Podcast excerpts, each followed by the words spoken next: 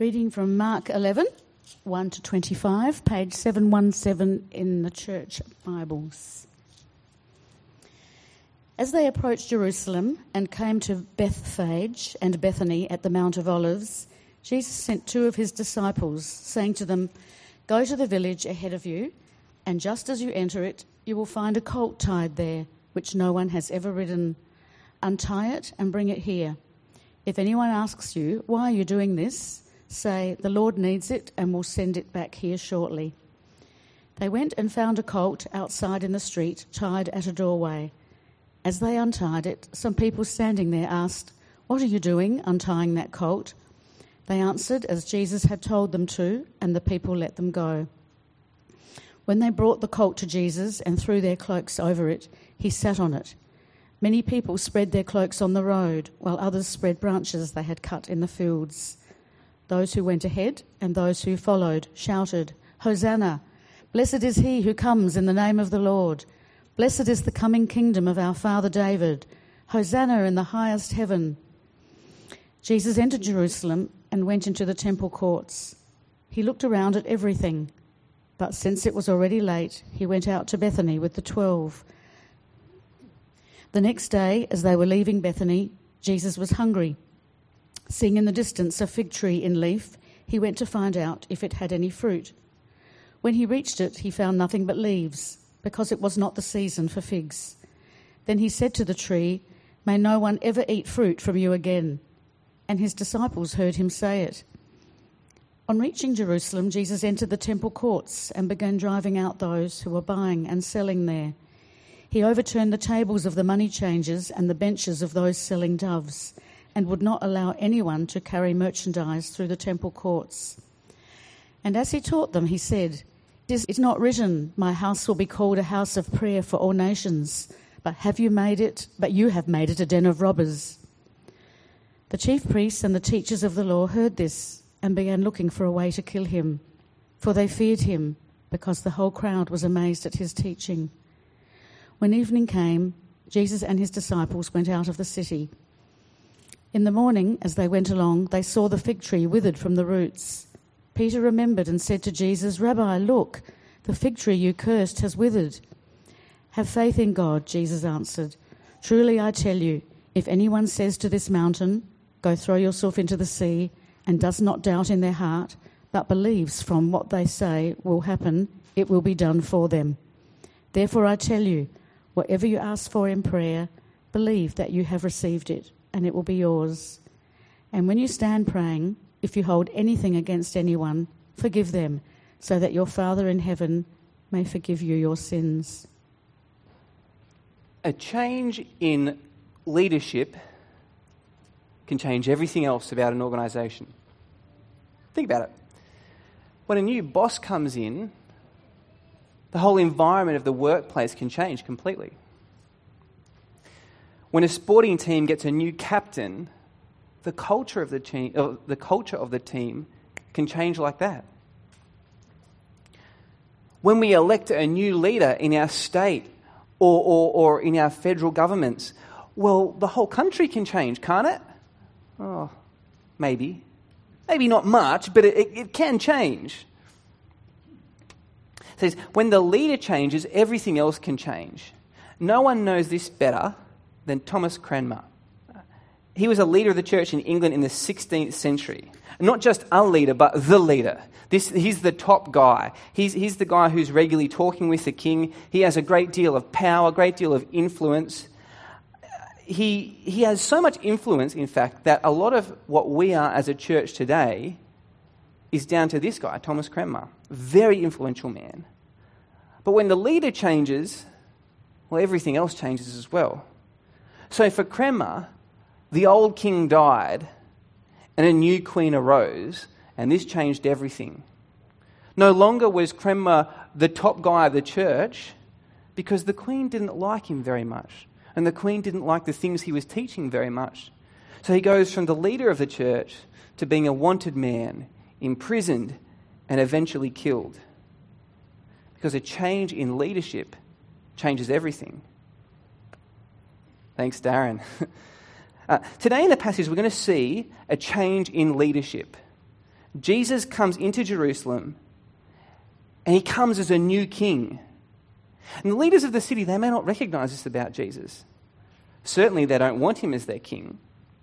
But Jesus comes as a king and he changes the way that we do life with God. So the new king is bringing a new way to do life with God. Now, you might be sitting here today and really you're still wrestling with, with God for yourself. You're not quite sure what to make of God yet. I mean, if that's you, I'm so glad you're here today. I really am. Because this passage shows us very clearly who Jesus is. He's the King. And not only that, but this passage also shows us what it means to do life with God. So today is a great day for you to be at church. I'm so glad you're here. And I, I just want to ask you, to tune in, because I want you to see what Jesus is offering today, what Jesus is saying about God, and how you can do life with God. I hope today will help you make a decision to start following God. Maybe you're sitting here and you've been a Christian for a little while and you're thinking, well, I kind of already know about this new way. I kind of already know about Jesus as the King. I'm on board with all of that already. And great, that's fantastic. And don't hear me say I'm doubting you at that point, but if you're anything like me, you can become really familiar with something, so familiar that it's kind of like second nature. It's just so normal that it's easy to forget about it, forget how radical it is, forget how dramatic it is. So easy to forget what it means to live life with Jesus as King. So easy to forget what, what change He brings to the way we do life with God. So I want to encourage you, stick with this too. This is what we need to hear again and again and again.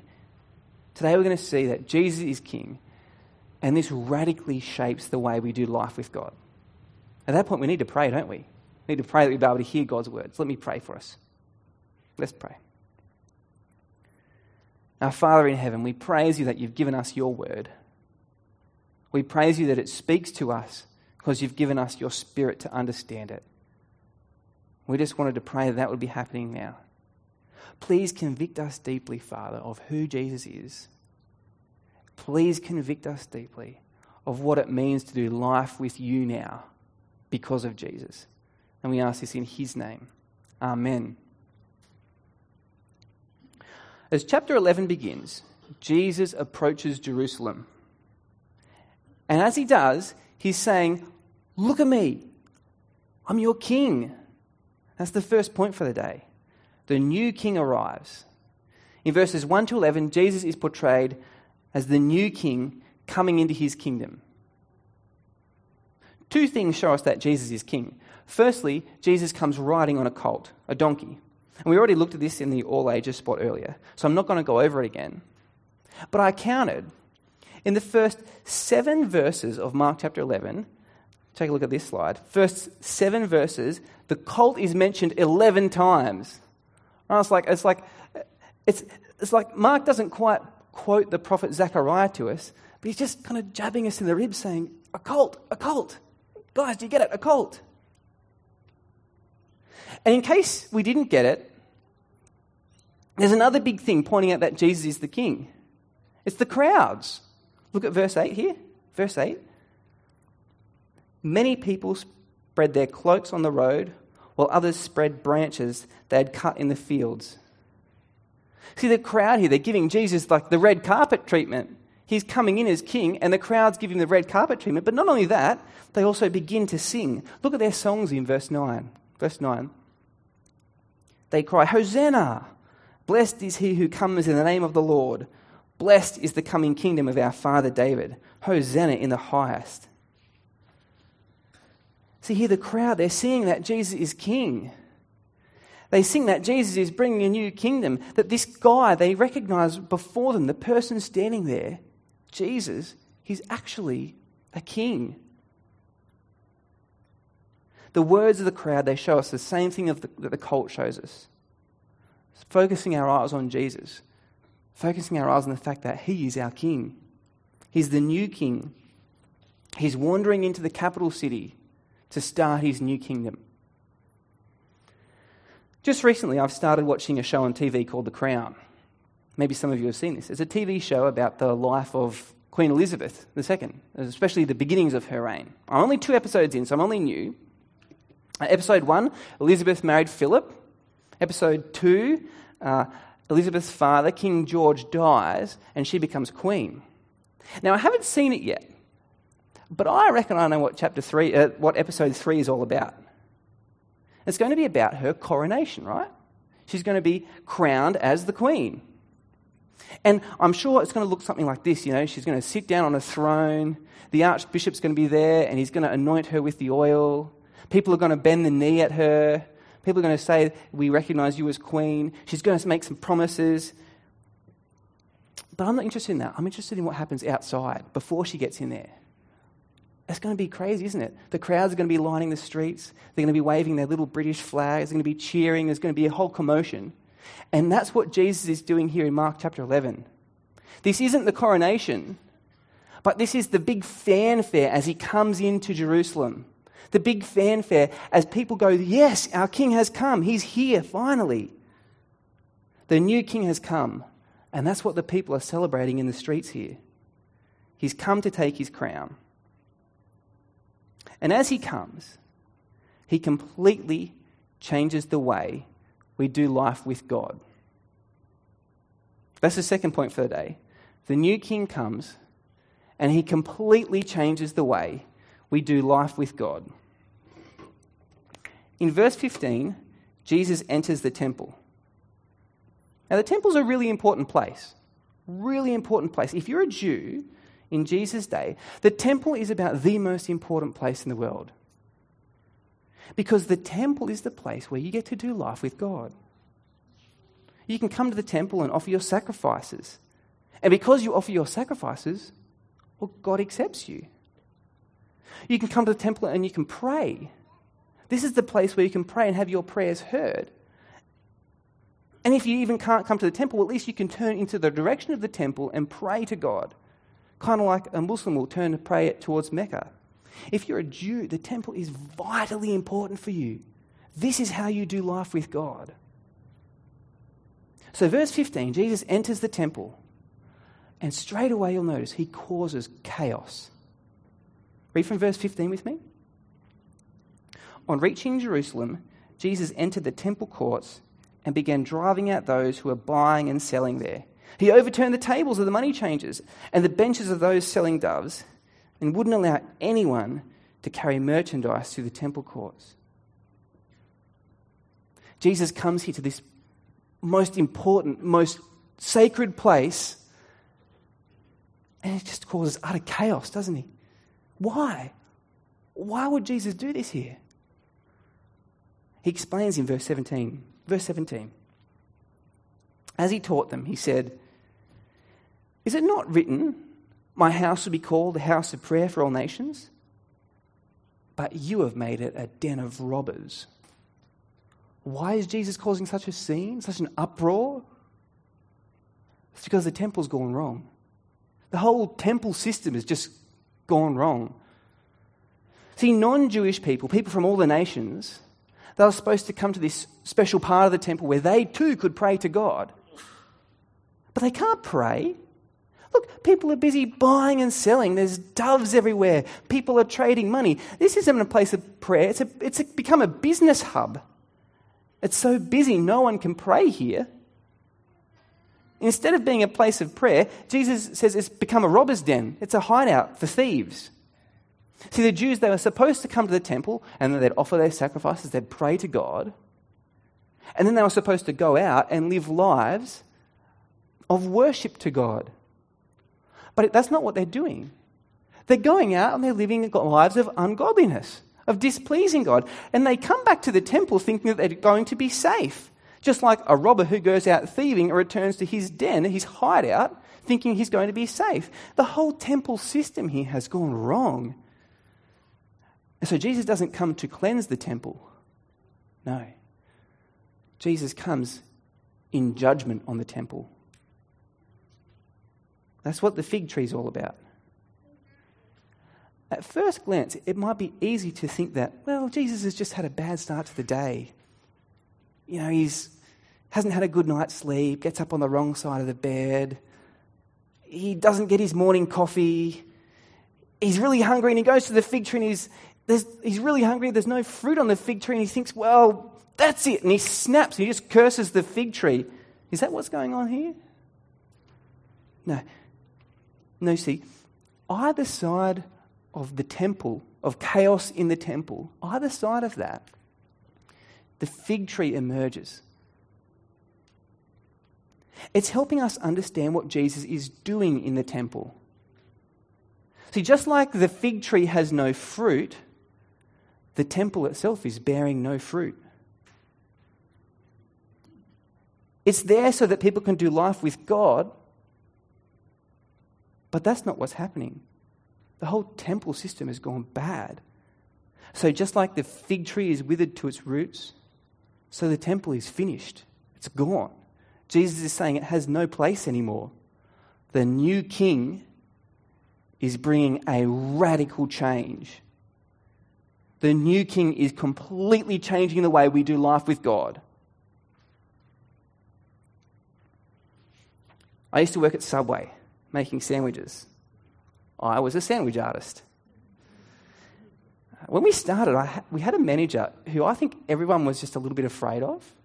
It's not that she was mean or vindictive or anything, she just had this, this look in her eye that if you double crossed her, if you weren't doing your work, if you were caught slacking off, well, you knew there'd be a price to pay. She put the fear into us. Then later on, after another year, we got a different manager, a new manager. And this new manager was, just had a different personality. She was just more relaxed. And so I think at work we, we all just breathed a little bit easier. So, um, but we still had to do the same things as before, right?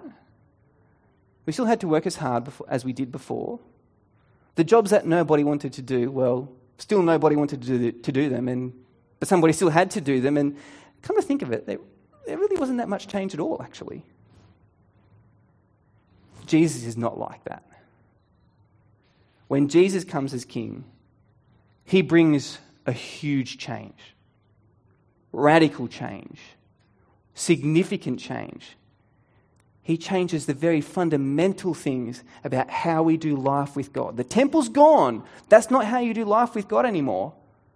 Now there's a new way.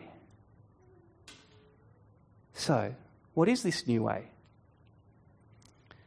In verses 22 to 25, Jesus said it's three things three things about this new way of doing life with God they are faith, prayer, and forgiveness. So let's step through these one by one. Firstly, faith. Look at verse 22 with me. Jesus says, Have faith in God. The Jewish people in Jesus' time, what did they have faith in? Well, partly they had faith in the temple. Remember, the temple is the way they do life with God. The temple is a sign that God is with them.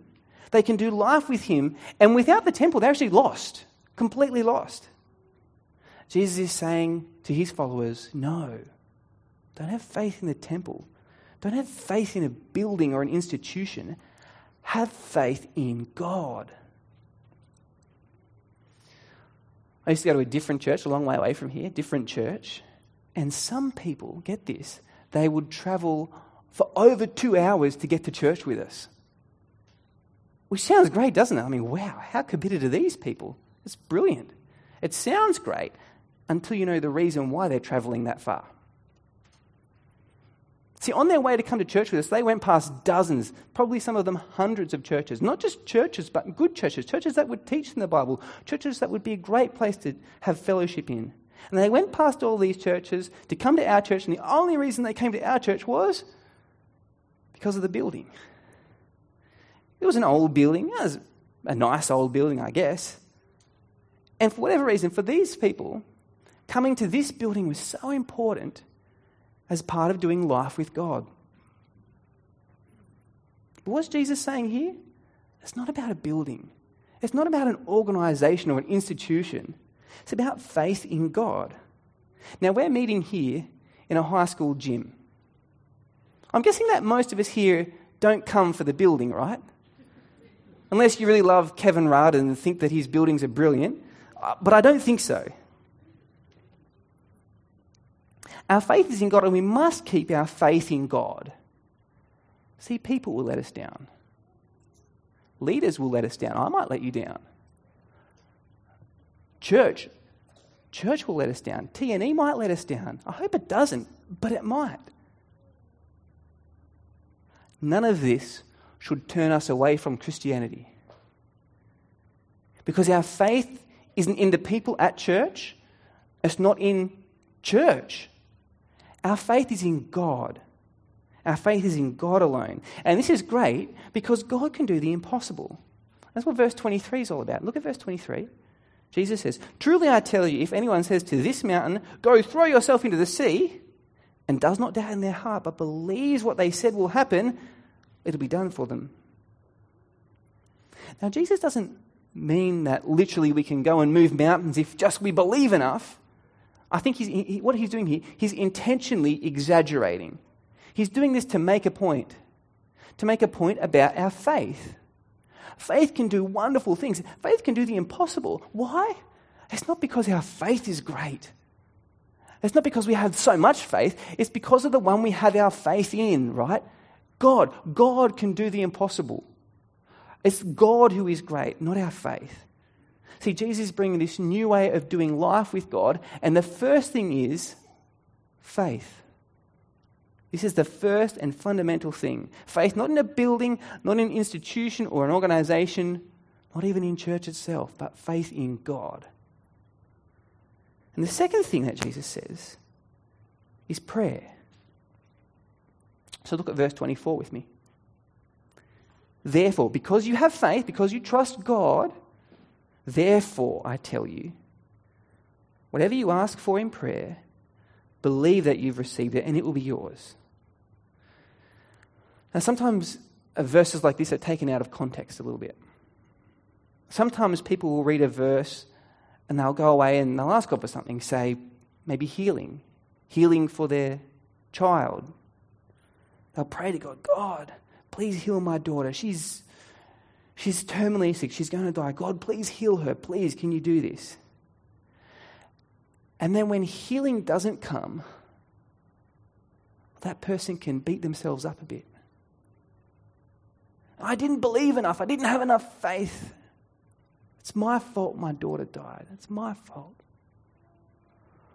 Or a person can be suffering under some kind of sickness, and they're told by the pastor, Look, the reason you're not being healed is because you don't have enough faith. If only you believed more, if only you had more faith, then God would heal you.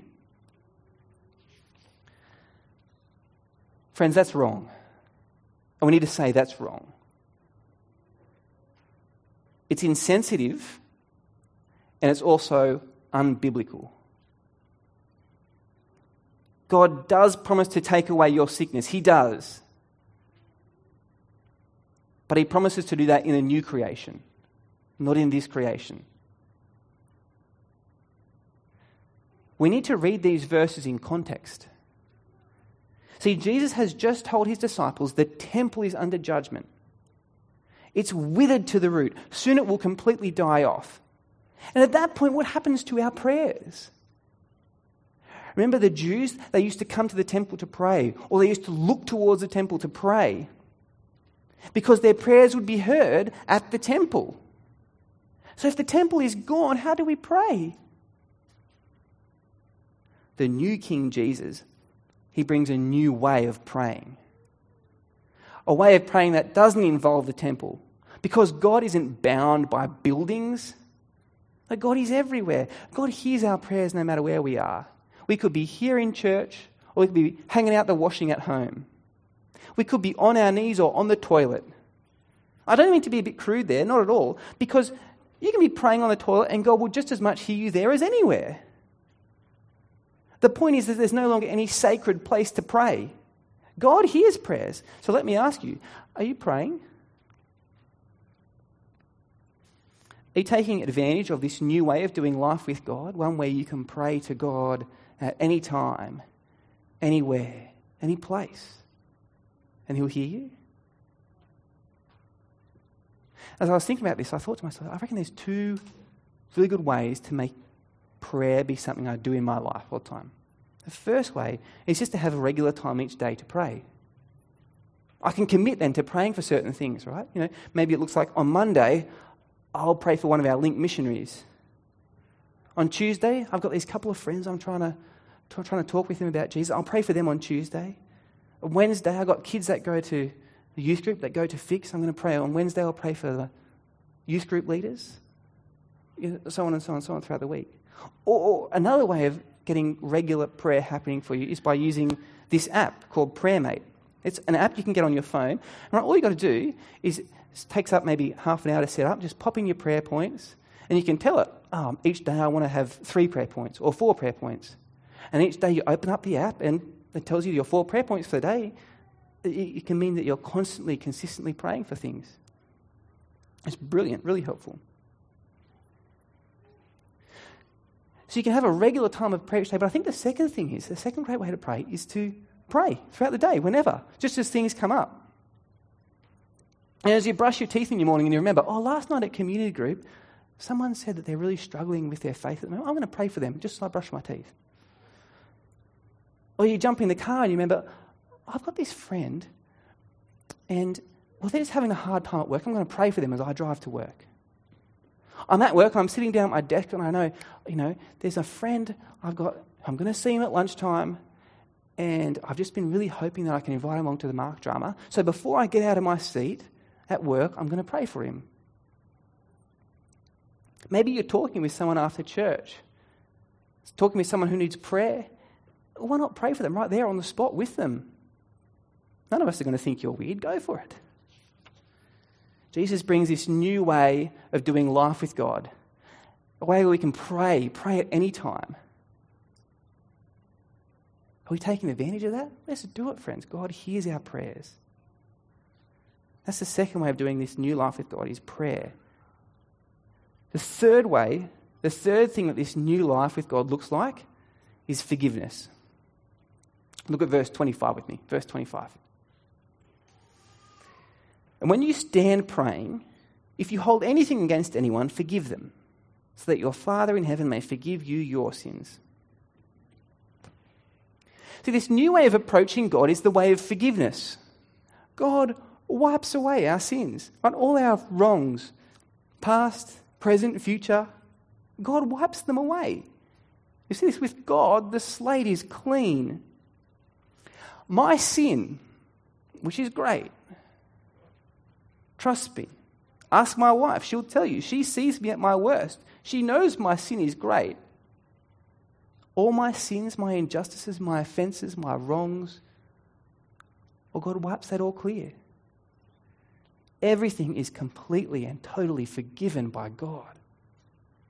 This doesn't happen because I go to the temple to make my sacrifices, because the temple, it's old, it's withered, it's out of date. This happens because Jesus, who is the ultimate sacrifice, because Jesus died on the cross. Easter is such a good time of the year. And now that I've been forgiven, Jesus is saying, Will you be forgiving too? He's asking me not to bear the grudge, but to forgive the wrong.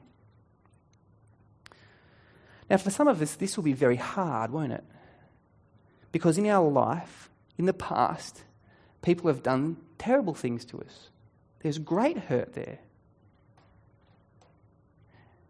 And this brings so much hurt that it's not like suddenly you can just let go of it like that. And I'm, to, I'm not going to stand up here today and say, well, you need to go home and straight away forgive people. You need to forgive those who have wronged you. I'm not going to say that, not now. What I want to do, I want to ask, just gently ask, what's the trajectory that you're on? What's the direction you're heading in if this is you? Are you heading down a pathway in life where those past wrongs will define you? Where you won't move towards forgiveness for those who have wronged you? Or are you moving slowly in the direction of forgiveness? Maybe it is only bit by bit, but, but are you moving towards forgiveness? I don't know entirely what that will look like for your life. Maybe it will look like counseling, maybe it won't. Maybe it will look like opening up to a friend. Maybe it will look like something completely different. I don't know. I suspect it will look like prayer at some point. But whatever it is, Jesus is asking you to be on that road toward forgiveness. Maybe it will be slow. Maybe there'll be some tumbles along the way. But is that the direction you're heading in? Jesus is asking us to forgive like we have been forgiven. For some of us, that's hard because in our life there are past sins done against us that cut deep. But for others of us, we make forgiveness hard for ourselves. It's not that we've experienced some major wrong done against us, but we just keep holding on to the little things that others do to us. God may have forgiven us, but we too easily withhold forgiveness from the others. It might go like this, you know, something like, you know, my spouse once said something to me and it really hurt, it cut deep. And now, whenever things get tense, I always think about it. I don't let it go out of my mind. I don't say anything, but it's in my head. And even though they've said they're sorry, even though they've apologized, I haven't forgotten. and I haven't forgiven. Maybe it's, oh, my workmate. We are all crowded around one day at work, and this guy, my colleague, made a joke about me. And everyone laughed, and I've never forgiven them. I've always felt at odds with that person. See, we're forgiven, but we find it hard to forgive others. I think this is me. I think I'm in this category. Too often I, I find myself holding little things, small things that people have done to me. I hold that against them. So I've been challenged this week. I've been challenged to make a conscious effort to forgive. I think what it means is not letting my mind dwell on what was done to me or what was said to me, not letting my mind dwell there. I need to make a conscious effort to think about something else. And that's what I want to try and do this week. Instead of, when, when I notice myself dwelling on what has been done to me or said to me, I want to stop myself. I want to start thinking, actually, what, if, what is my sin like? And how much has God forgiven me? That's my plan for this week. Not dwelling on it, but dwelling on God and God's great forgiveness of me. Friends, there's a new king in town. His name is Jesus. He completely changes the way we do life with God. We don't have faith in organizations or buildings or, or, or institutions. We have faith in God. Prayer is not something that's done in certain places at certain times in certain ways. Prayer is something that's done all the time because God hears us. Forgiveness is something that we're known by because God has forgiven us. So we can forgive others. This is a new way of doing life. It's so radical, isn't it? It even spills over outside of our relationship with God. This is good news, friends. I'm going to pray that God would help us live this out this week. Let's pray.